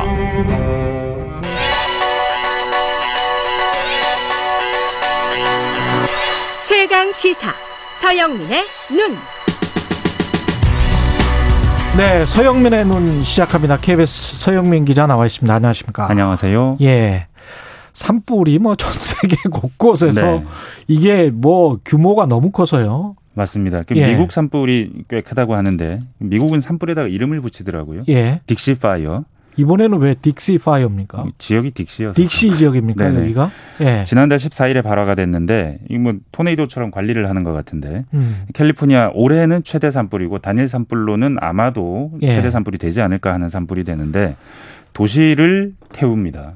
불이요. 토네이도처럼 휩습니다. 뭐 150년 된 골드러시 마을 그린빌이 폐허가 됐고요. 이런 사진이 아. 지금 인터넷에 많습니다. 예. 며칠 전 기준으로 이 서울의 한 여섯 배 정도 면적을 태웠습니다. 서울의 여섯 배 네. 진화율은 한 3, 40%. 그 뭐 진화를 안그 너무 크게 돼서 진화를 안 하는 측면도 있겠지만 네. 막 충분히 타라고 놔두는 그런 어떤 진화 정책도 하긴 하더라고요. 예전에는 뭐 그런 경우도 많았는데 예. 지금은 너무 많이 타고 있어서 예. 골머리를 앓고 있습니다. 무서워요. 사실은 저 네. 제가 이 캘리포니아 그 여행할 때 산불 한번 경험을 했거든요. 아. 그 밤이 갑자기 돼버립니다. 밤이. 한낮에. 어? 예, 한낮에. 네. 그 앞이 안 보일 정도로 매연이 심하기 때문에 작년엔 보니까 정말 무서워요. 금문교 예. 근처가 벌게 져가지고 예. 뭐 약간 재난 영화 같더라고요. 음. 네. 이게 밴쿠버 같은 경우 이게 지금 다 더우, 더운 지역들입니다. 지금 현재. 맞습니다. 예. 이게 미국 서부가요. 뭐 태평양 수면 수온 영향을 많이 받습니다. 예. 이 라니냐 때문에 수온이 저온 현상을 빚을 때 이런 일이 일어났는데 왜 저온일 음. 때 이럴까 보면 비가 안 오거든요. 비가 안 오면 식혀주질 못하고 더 건조해지고 산불이 잘 나고 한 번 나면 안 꺼지고 이런 구조적인 현상이 반복되고 있는데 문제는 해마다 그게 점점점 더 심해지고 있고 미국만 예. 일어나는 현상도 아니라는 겁니다. 음, 이게 지금 유럽 유럽 네. 쪽에서도 네. 지금 일어나고 있고요. 그리스가 네. 지금 막 불이 나고 있죠. 그리스? 그리스도 네. 아. 음, 그리스에서 제일 두 번째로 큰 섬 에비아 섬이라는 섬이 불로 초토화됐고요. 와. 지금 서울 면적만큼 탔습니다. 여기도 서울 면적만큼? 네, 지금 서울 면적 이렇게 얘기를 해야 됩니다. 예. 터키도요. 서울 1.5배. 와. 네, 8명이 숨졌고요. 예. 이탈리아도 예. 뭐 중부 남부 할 것 없이 불이 나서 여기도 이탈리아도? 서울 네. 서울 면적이 1.5배. 알제리도 브라질도 아, 알제리는 아프리카죠. 있습니다. 아프리카도 남미도 다 불이 나고 있습니다, 지금. 브라질 여기는 또 우리 그 인류의 뭐 심장이라고 네. 하는 곳이죠. 허파라고 하는 곳, 아마존. 네. 시베리아는 이게 여름에 덥기는 하다고 네. 하더라고요. 여기도 추운 지역이긴 하지만 맞습니다. 특히 올해는 모스크바가 막 34도, 35도 이게 엄청난 이상 기온이라고 모스크바가 하거든요. 34도도. 네. 예. 근데 이 워싱턴 포스트가 이 시베리아 불을 보도를 했는데 예. 여기가 정말 진짜입니다. 지금 지금 벌어지고 있는 가장 심각한 일인데 예. 시베리아의 피해 면적이 오스트리아의 두 배.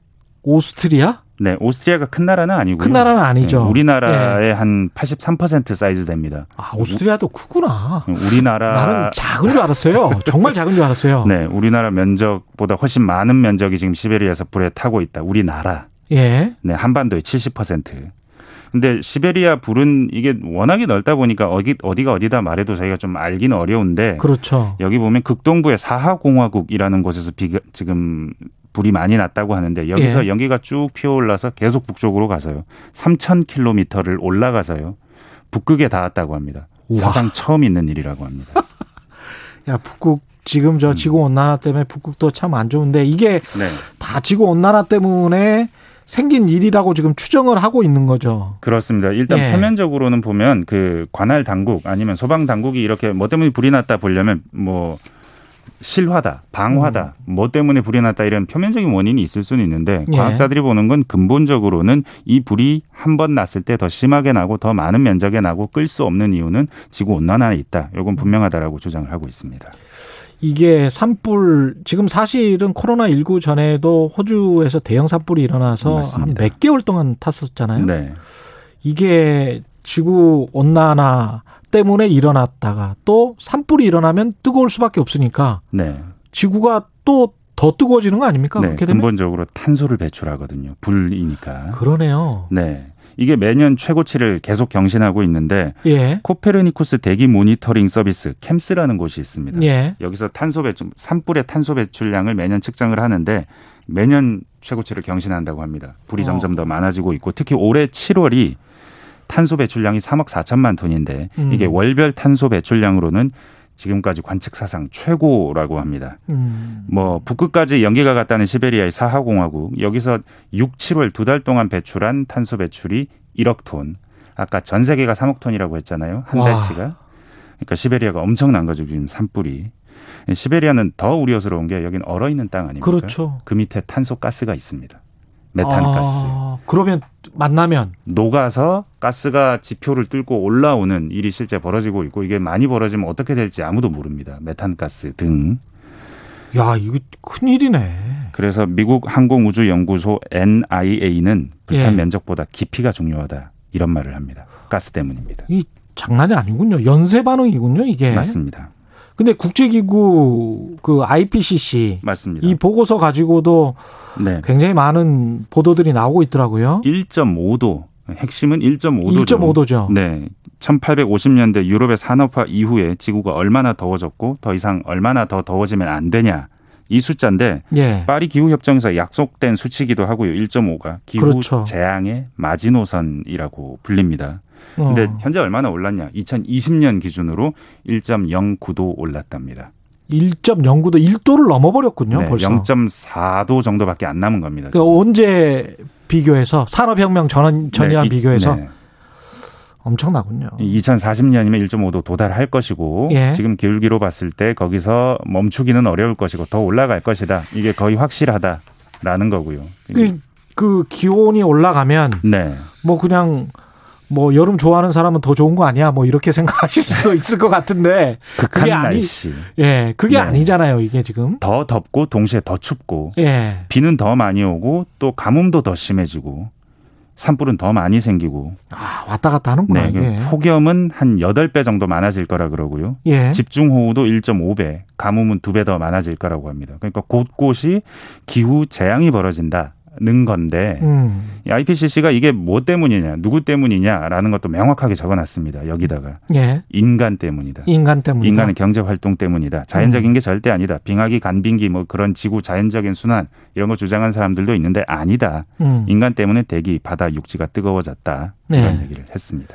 산업 쪽에 옹호하는 옹호론자들은 네. 이게 꼭 인간 때문이 아니다라는 어떤 증거를 찾기 위해서 트럼프 지지자들도 예. 그런 얘기들을 상당히 많이 했습니다. 많이 했었죠. 이게 지구의 현상이지 인간이 뭘 했다고 생각하지 마라. 예. 뭐 빙하기 맞아요. 인간이 해서 추워졌냐? 뭐 이런 예. 얘기를 합니다. 그런 식으로 반박하는 과학자들도 있었는데 네. 지금 IPCC 보고서 저도 지금 찾아봤었는데 네네. 이런 대목이 눈에 띄네요. 지난 2000년 동안과 비교해 봤을 때 매 50년마다 지표면이 온도가 아, 온도가 그 계측을 해보니까 1970년 이후 50년의 지표면 온도 상승이 지난 2000년 동안 모두 전 시기를 비교했을 때보다 아.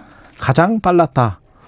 이런 대목이 나오네요. 인간 때문이라는 거죠. 예. 이게 지금 탄소 감축해야 되는데 네. 탄소 감축을 할 수 있습니까? 우리나라 최근에 기억하실 예. 겁니다. 탄소 중립하려면 어떻게 해야 되냐. 2050년까지 1, 2, 3만 내놨는데 예. 그냥 뭐 여기 1, 2, 3만에 대해서도 논란이 많긴 했는데 이게 탄소 중립이냐. 4만 말고는 중립이 아니다. 이런 얘기도 있었는데 음. 1, 2, 4만 모두 다 제가 보기에는 미션 임파서블 같습니다. 아, 1, 2, 4만 모두? 네. 지금 이게 왜냐면요. 2050년까지 우리가 에너지는 3배 정도 더 쓰게 될 것이다. 음. 근데 탄소 배출은 95에서 100% 줄일 것이다. 우리가 탄 에너지를 덜 써가면서 줄이면 오 뭐 어쩌면 가능할 수도 있겠다는데 지금 세 배는 더 쓰겠다고 선언하는 거예요. 그렇죠. 유럽이나 일본 같은 경우는 에너지 소비량이 줄고 있습니다. 음. 선진국이기 때문에 그렇긴 하겠지만 그러니까 에너지 소비를 줄이지 않겠다는 것도 그렇고 그렇죠. 그런데 탄소 배출을 과연 이거 100%할 수 있느냐? 지금 지금은 없는 기술, 탄소 포집 기술까지 동원해서 말하고 있거든요. 생각과 생활 습관을 바꾸지 않으면 네. 뭔가 전략을 바꾸지 않으면 불가능하네요. 근데 경제 성장이라는 것을 우리가 포기할 수 있느냐? 그렇죠. 없을 것 같거든요. 중국은 더 심합니다, 지금. 아... 목표 시점이 2050도 아니고 서영민의 눈이었습니다.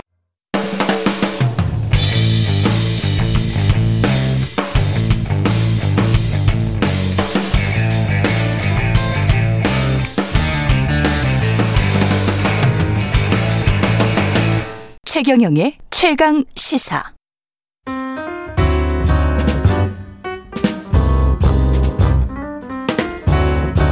네, 더 나은 미래를 위해서 오늘의 정책을 고민합니다. 김기식의 정책 이야기 식센스 김기식 더 미래연구소 소장 나와 계십니다. 안녕하십니까? 예, 안녕하세요.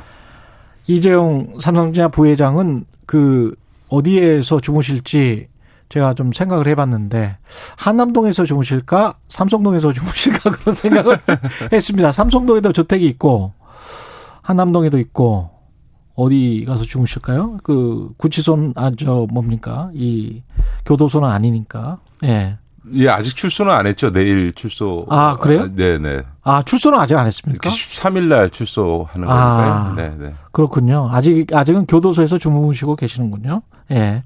가석방 결정이 났는데, 가석방 요건에 맞춰 절차대로 진행한 것이고, 이재용 씨도 예외가 될 수 없다. 라고 법무부는 이렇게 이야기를 했습니다. 가석방 요건에 맞춰 절차대로 진행한 것이다. 제가 이, 올해 죄송합니다. 1월 음. 달에 정준영 부장판사가 이재용 부회장한테 2년 6개월 선고한 직후에 이 방송에 나와서 맞다. 올해 가석방을 시켜주기 위한 어, 양형이었다라고 제가 말씀드렸고 제가 얘기한 대로 올해 가석방이 그대로 됐어요. 진 거지요. 예. 네. 그래서 그다 이게 이제 짚어야 될 거는 정준영 부장판사의 양형 자체에 문제가 있는 거죠. 예를 들어서 2심에서 그 이제 재판부가 이재용 부회장을 집행유예로 풀어주기 위해서 뇌물 액수를 39억으로 줄여가지고 2년 6개월을 했죠. 예, 선고했는데 대법원에서 뇌물 액수가 39억이 아니고 음. 어, 86억이다라고 거의 50억 정도를 늘려서 음. 그 2심을 파기 환송한 거거든요. 예. 그럼 금 뇌물이 두 배 이상 됐으면 당연히 양형이 늘어나야 되는데 어, 법정 구속은 했지만 정주영 부장이 어 2심에서 양형 집행유예 하면서 어, 선고했던 양형 음. 2년 6개월을 그대로 어 고수한 거죠. 그 예. 얘기는 올해 가석방으로 풀어질 수 있게 어 양형을 아주 어, 최소한으로 해서 선고해 준 거고요. 근데 문제는 그렇게 이재용 부회장에 대한 2년 6개월 선고할 한 직후에 박봉계 법무부 장관이 법무부 장관에 임명됐는데 이분이 취임하자마자 공교롭게도 그동안 이제 한 80% 실질적으로 80%였던 예. 어, 가석방의 수용 요건 기간을 음. 60%로 하필이면 그때 낮추는 조치를 합니다. 왜 그랬을까요? 그리고 나서 그 60% 룰이 적용된 첫 번째 케이스가 이재용 부회장이 된 거예요. 그러니까 이제 어떻게 보면 법과 절차에 따라서 진행됐다고 하지만 음. 판사는 뇌물액이 50배, 50억 두배 이상 늘었는데도 불구하고 집행유예 때릴 때 양형과 똑같은 2년 6개월이라고 하는 최소 형량으로 선고하고 법무부 장관은 그 가석방 요건을 80%에서 수용 기간의 60%로 낮추고 그 케이스를 첫 번째 적용하는 케이스로 이재용 부회장을 적용했으니 누가 봐도 이게 법과 절차와 원칙에 따라 이루어졌다고 볼 수 있느냐 이런 비판이 나올 수밖에 없는 거죠. 혹은 뭐 염화 시중으로 짠 거 아닌가 뭐 이렇게 생각할 수도 있겠습니다. 이재용 부회장에 대한 고려가 이 가석방 석, 그 요건을 음. 60% 낮추는데 전혀 고려되지 않았을 거라고는 저는 보지 않습니다. 고려됐겠죠. 그걸 사실은 그 판결의 의미를 몰랐을 리는 없잖아요. 법무부에서. 판결이 그렇죠. 나고 난 다음에 저, 가석방 절차를 지금 네, 바꾼 거니까. 어, 법무부 입장에서도 그렇고 이재용 부회장 입장에서도 예. 굳이 이번에 가석방으로 나왔어야 될까? 아니 물론 저는 원칙적으로 음. 가석방이라고 하는 것과 관련해서는 말 그대로 법과 원칙과 절차에 따라 이루어진다면 예. 이재용 부회장이라고 특별히 배제할 이유도 없는 거죠. 예. 어, 특별히 예. 봐줄 필요도 없지만 특별히 배제할 이유는 없는데 그렇다면 그냥 통상의 가석방 절차식으로 하면 올 연말 크리스마스 때 가석방이 가능했던 거거든요. 그리고 아마 음. 연말 특 크리스마스 가석방을 했다면 무슨 지금과 같은 논란이 없었을 겁니다. 음. 어? 기존의 가석방 기준하고 거의 똑같은 거. 똑같으니까. 그러니까. 예. 근데, 근데 그걸 굳이 한 4개월 미리 가석방 되기 위해서 이렇게 아, 논란을 일으키면서까지 법무부에서 가석방을 해주고 이재용 부회장은 또 그렇게 하려고 노력할 필요가 있었을까. 음. 그런 점에서는 가석방을 해줄 수는 있으나 아, 통상의 기준에서 보면 특혜성 논란을 피할 수 없고 예. 그럴 바에는 차라리 연말 크리스마스 가석방이 맞았다. 저는 그렇게 봅니다. 아. 근데 이제 이번 가석방에 관해서도 그 전에 여론은 상당히 우호적인 분위기가 조성이 됐단 말이죠. 네네. 네, 네. 예. 어떤 분은 가스 라이팅에 비유를 네, 하시던데 네, 네, 계속 그렇게 이야기를 하니까. 아니 대한민국의 모든 언론에서 이재용 네. 부회장이 구속되는 바람에 삼성이 반도체 투자를 못 하고 있고 그것 때문에 이 반도체 패권 전쟁에서 모든 문제가 언론은, 모든 언론은 아니에요. 모든 언론 거의 예. 모든 언론, 언론이 저는, 저는 빼주세요. 네, 그래요.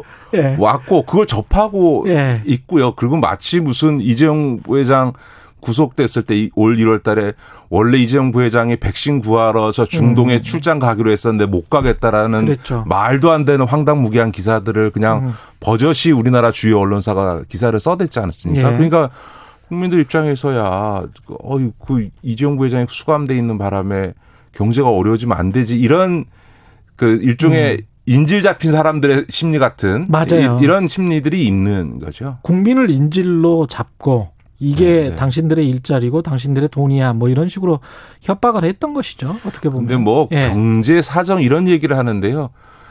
지난번에 이재용 부회장이 처음 구속됐을 때 국정농단 사건으로 구속돼서 집행유예로 석방되기 전 1년 사이에도 삼성전자의 실적과 주가는 좋았고요. 예. 사실은 이재용 부회장이 올해 1월 달에 구속되고 이번에 나올 때까지 기간 동안 삼성전자가 음. 지금 최고의 실적을 음. 다시 회복 했습니다. 그런데 예. 나오자마자 지금 주가가 꼰도박질 쳐서 지금 7만 예. 전자로 떨어져서 7만 전자가 됐습니다. 많은 소액 주주들의 지금 실망을 자아내고 있거든요. 그러니까 예.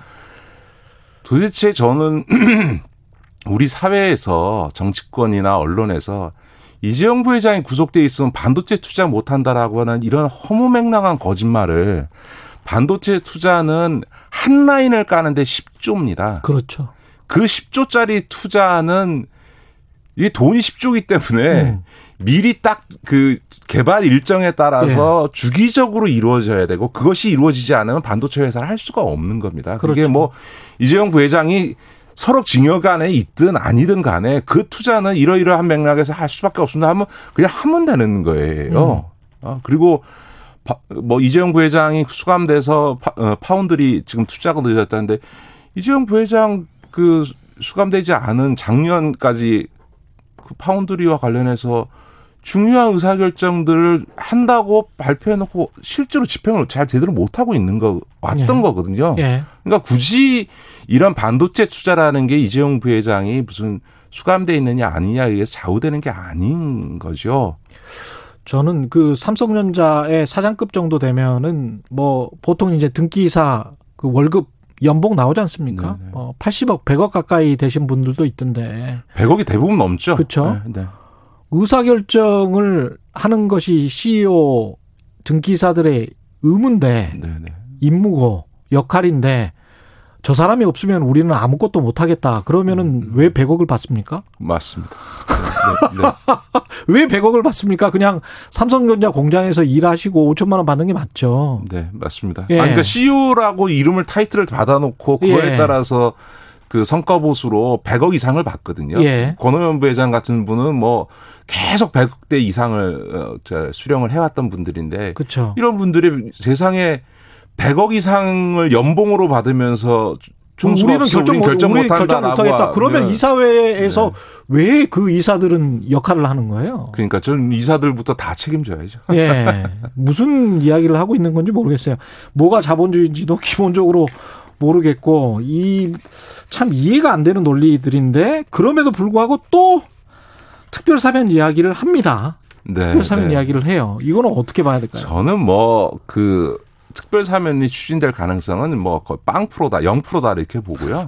그 다음에 예. 지금 이 가석방 갖고도 이렇게 논란되고 있는 마당에 음. 곧 이어서 특별 사면 해 준다면 정말 무슨 꼭 특혜 해주냐, 어?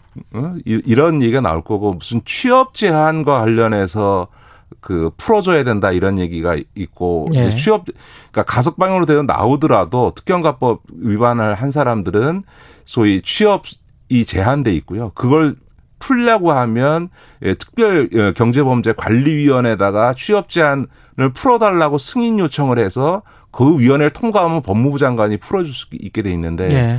이재용 부회장은 지금 취업 제한에 걸려 있습니다. 그러니까 지금은 이재용 부회장이 삼성전자에 복귀해서 업무를 지시하거나 하면 이건 법을 위반하는 행위. 입니다. 그러니까 음. 해서는 안 되는 일인 건데, 근데 제가 보기에는 이재용 부회장의 취업 제한을 해제해 달라고 신청 자체를 안 할 겁니다. 아. 왜? 왜냐하면 두 가지인데 하나는 예. 지금 이 논란 있는 마당에 취업 제한도 풀어달라고 해서 그걸 만약 받게 되면 끊임없는 특혜 논란에서 잘 본인이 시달릴 거고요. 그 다음에 재벌 총수는요, 직책과 상관없이 알아서 다 지휘할 수 있습니다.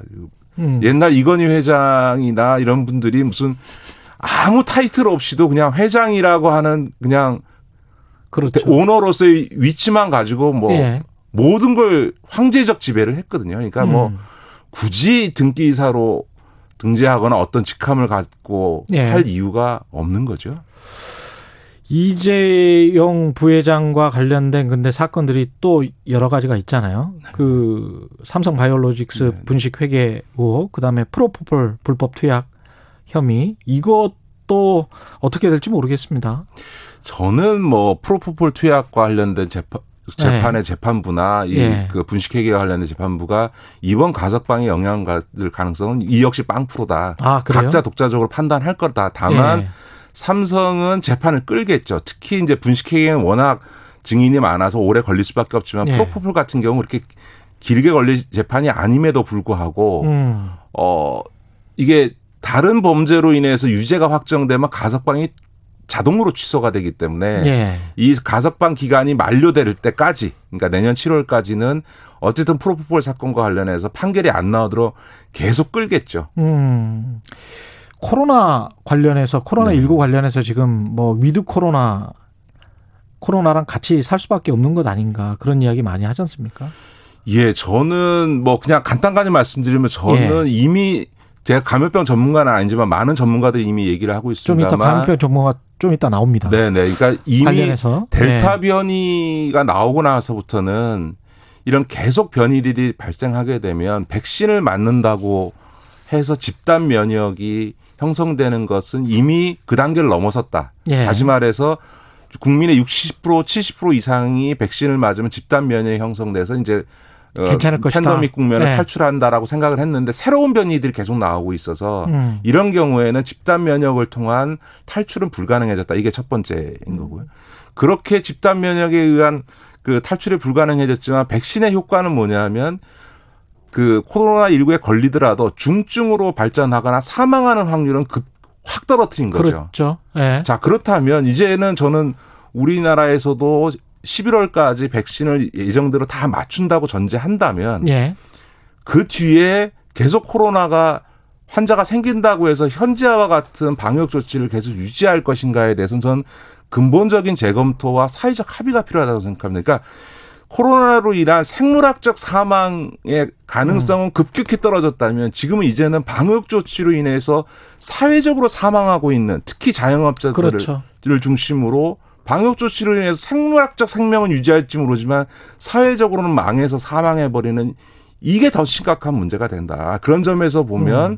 백신 보급이 일정 수준 이상에서 8, 90% 이상 돼서 예. 코로나로 인해서 사망하거나 중증 환자가 될 가능성이 없어졌을 시점 생기더라도 다 관리할 수 있는 시점이 되면 저는 방역 조치를 과감하게 풀고 음.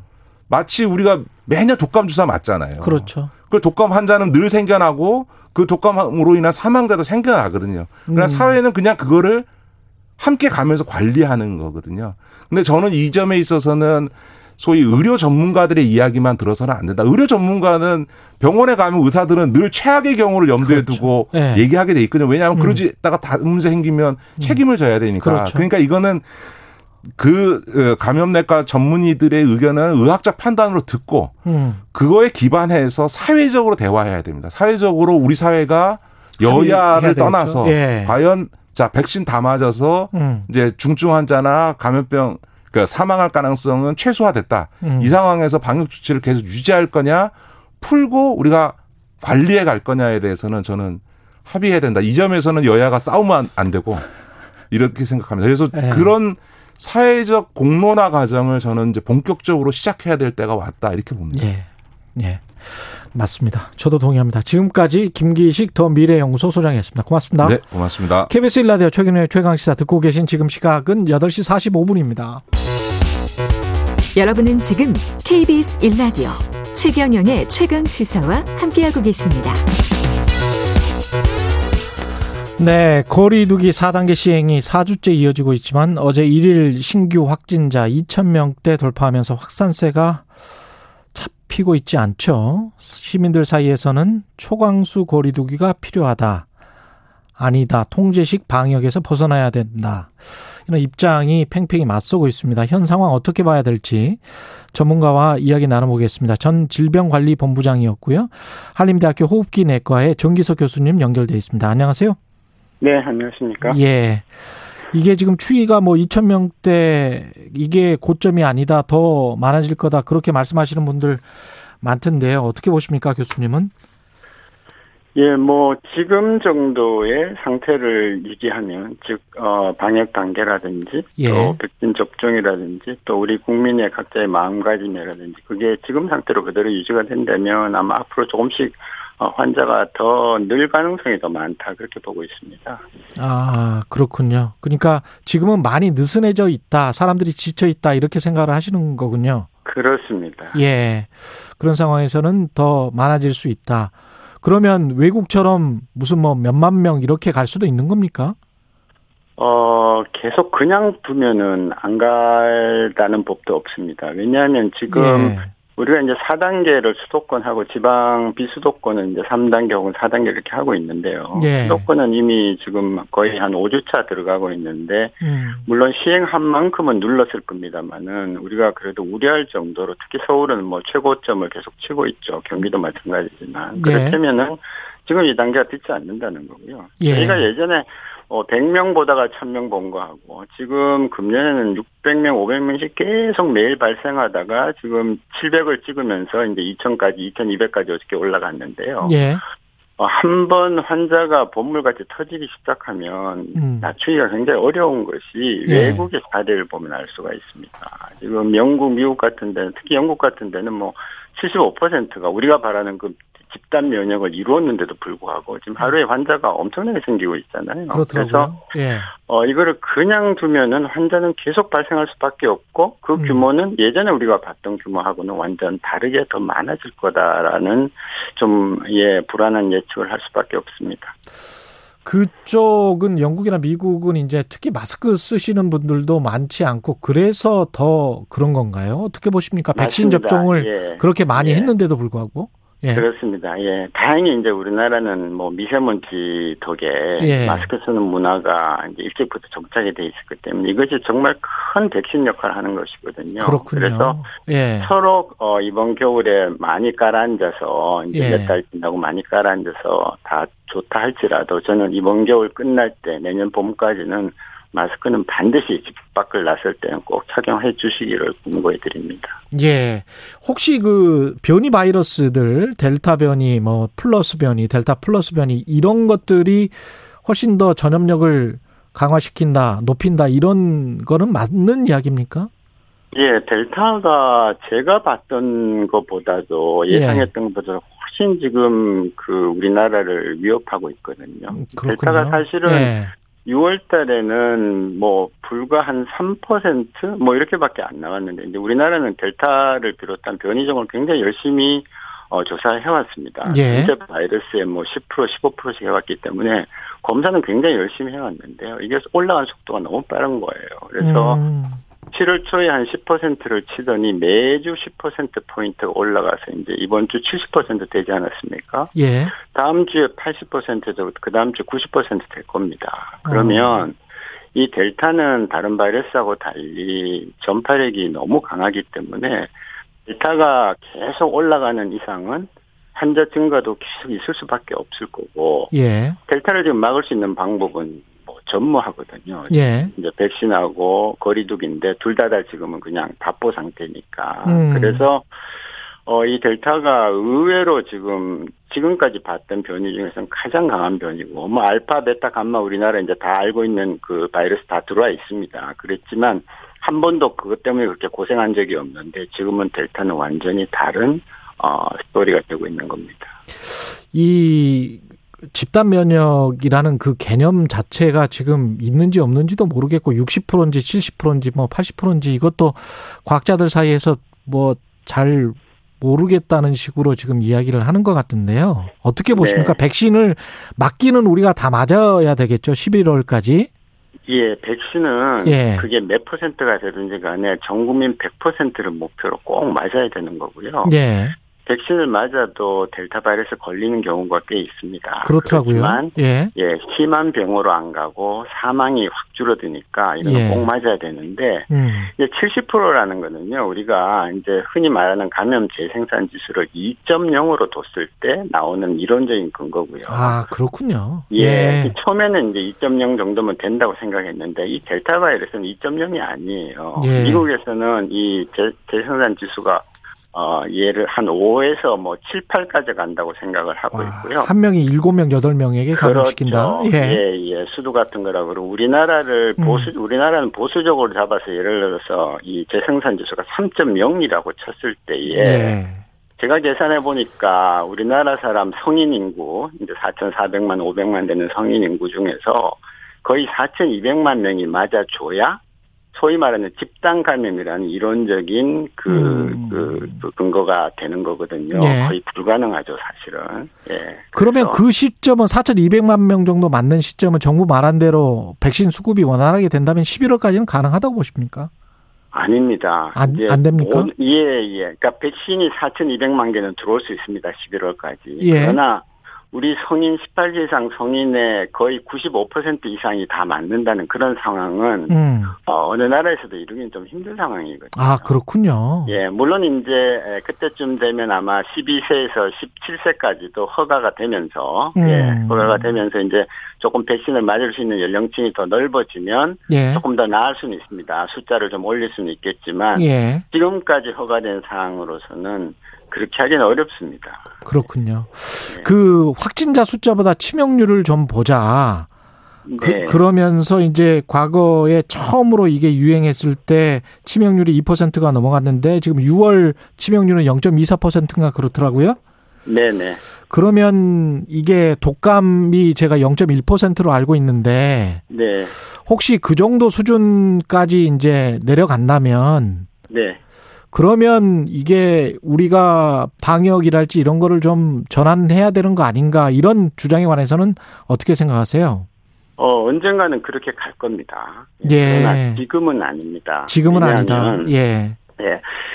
독감의 사망률에 대해서는 제가 질병관리본부장 할 때 직접 재보려고 애를 많이 썼는데 뭐 예. 뭐 개인 기간이 길지 않아서 그 세팅을 못 하고 나왔는데요. 여러 가지 설이 있습니다만은 신종플루 기억나시죠? 예. 그때의 그 사망률은 0.03%입니다. 아, 네. 그렇군요. 그때는 약, 예, 그렇기 약했군요. 때문에 예. 예, 사실은 어, 지금 우리가 독감보다 한 10배 정도 더 높다고 봐야 하고요. 예. 어, 그 다음에 사실은 지금 이게 중증화율이요. 아직까지는 그렇게 떨어지지 않았어요. 음. 델타의 중증화율은 100명이 지금 걸리면 예. 3명이 위중증으로 갑니다. 중환자실 입원해야 된다는 얘기죠. 그렇죠? 예. 물론 그 중에서 이제 10분의 1이 돌아가십니다. 0.3%로 지금 차지하면은. 음. 그렇지만 1000명이 발생하면은 3명이 돌아가시는 겁니다. 예. 예. 그러면 우리가 지금 하루 2,000명 좀 발생하고 있잖아요. 예. 그러면 오늘 발생한 2,000명 중에서 어, 3%, 0.3%를 하면 6명은 언젠간 돌아가시는 거예요. 아. 근데 이거는 우리가 이제 계속 완화를 시키면 아직까지 우리가 치료제도 없고 백신도 안 돼서 완화를 시키면 3천 명, 4천 명이 되지 않겠습니까? 예. 예. 그러면 하루에 10명 이상이 매일 돌아가시는 일이 이제 계속 생기는데 음. 그거를 우리 사회가 그냥 받아들일 수 있겠느냐. 물론 음. 경제를 살리는 거 굉장히 중요합니다. 필요합니다. 예. 그런데 매일매일 같은 병으로 우리가 열심히 막으면 좀 줄일 수 있는 사망을 하루에 음. 남은 몇 명을 반으로는 줄일 수 있는 사망을 두 배, 세 배로 방치하는 것이 어, 우리 국민의 정서에 맞겠느냐라는 겁니다. 이건 어떻게 보면 그 철학의 문제이기도 하거든요. 그러네요. 예. 네. 예. 언젠가는이라고 말씀을 하셨는데 방역 체계의 전환은 그러면 백신 접종률로 따졌을 때는 어떻게 판단을 하세요? 예, 일단 정부가 생각하는 어 2차 접종 완료 70%는 넘어야 된다고 생각합니다. 그때 그 음. 시점은 한 11월은 되는 겁니까? 그러면? 네, 네. 11월은 전 된다고 봅니다. 그러면서도 말씀하신 대로 이제 마스크는 계속 쓰고 그러나 네. 지금보다는 훨씬 더 자유로운 경제 활동을 할 수 있을 것이다.